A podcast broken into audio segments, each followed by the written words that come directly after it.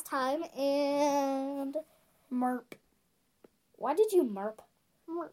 Merp. Merp. This is the next two chapters of our fanfic. The War of Hope. Let's get right into it.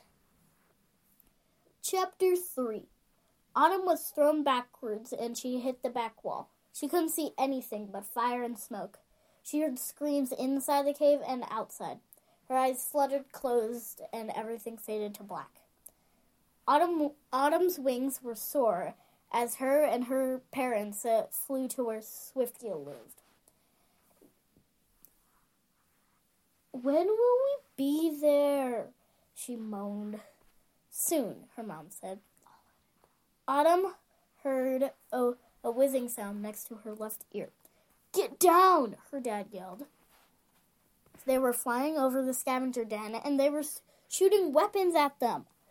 All three of them ducked down as a big net flew over them. Autumn saw another net and she dodged it, but her parents didn't see it. They both got caught in the net. She started falling to the ground when Autumn finally noticed that there were big stones on the ends of the nets. She got away as fast as she could, but her parents weren't quick en- quick enough. The net threw them to the ground. Run, her mom yelled. But what about you? Just run! She screamed. Autumn flew away as fast as she could, and she never looked back. Dramatic. Now, Okay. Chapter 4.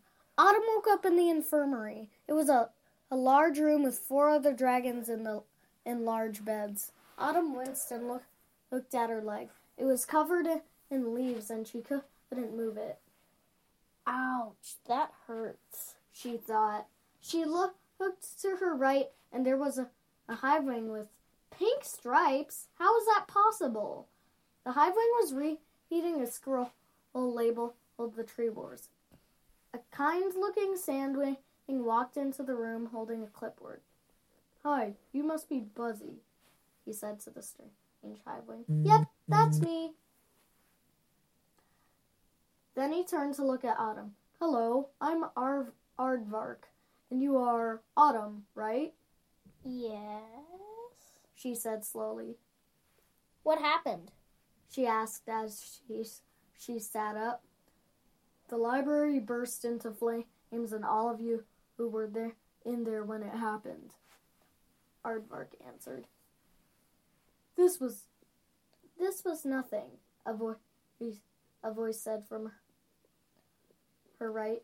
The voice came from her friend Fernfrost. She is an Icewing Leafwing hybrid. She is all. She also has an un, unfriendly past with fire. Frostfern. No, act- fern frost. It, it Oh. says frost fern.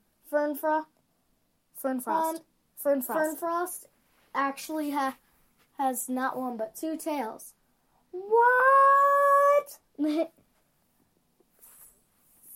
frost fern. Autumn! Hey! The three of them went back to their sleeping caves, caves for the night.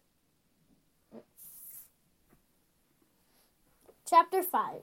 In the morning, Swiftgill was thrilled to see Autumn again. Wake up, Glowworm! She came back while, while we were sleeping. She's alive! Swiftgill said loudly. Autumn? She uh, asked. No. Autumn? She asked sleepily.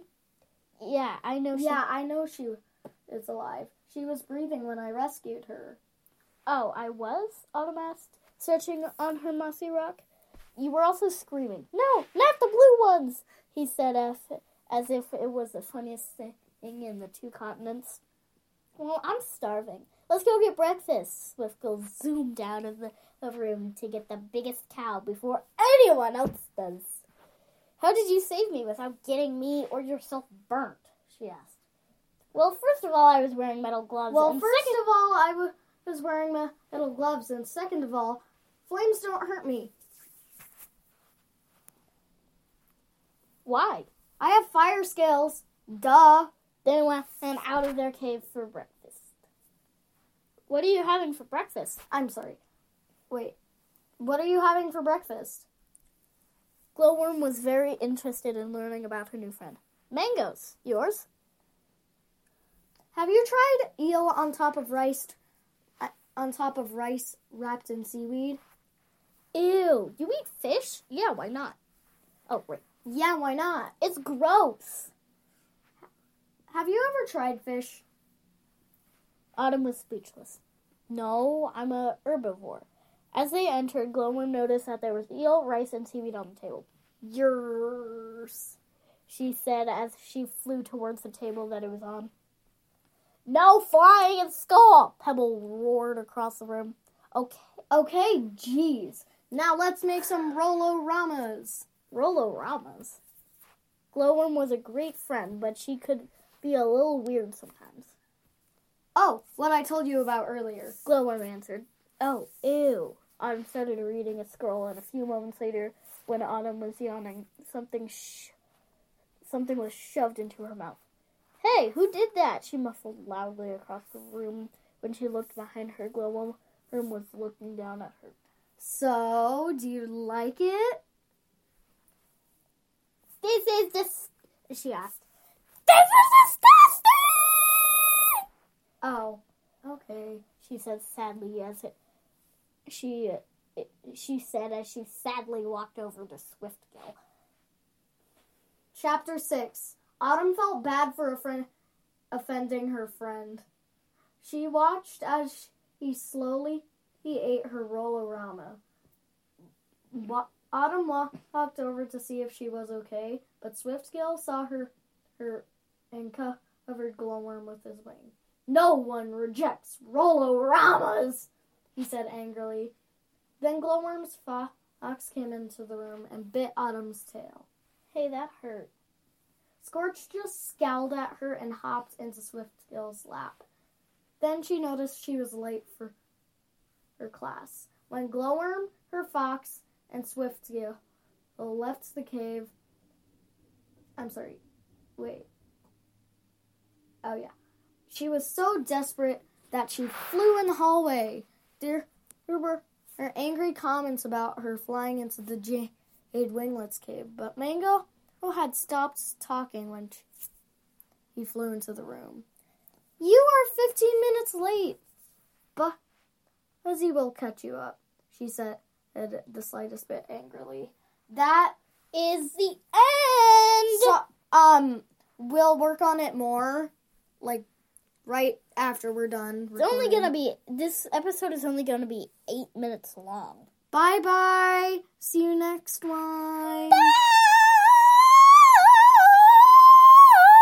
Autumn! What? Chill out. Shush. Bye. Bye.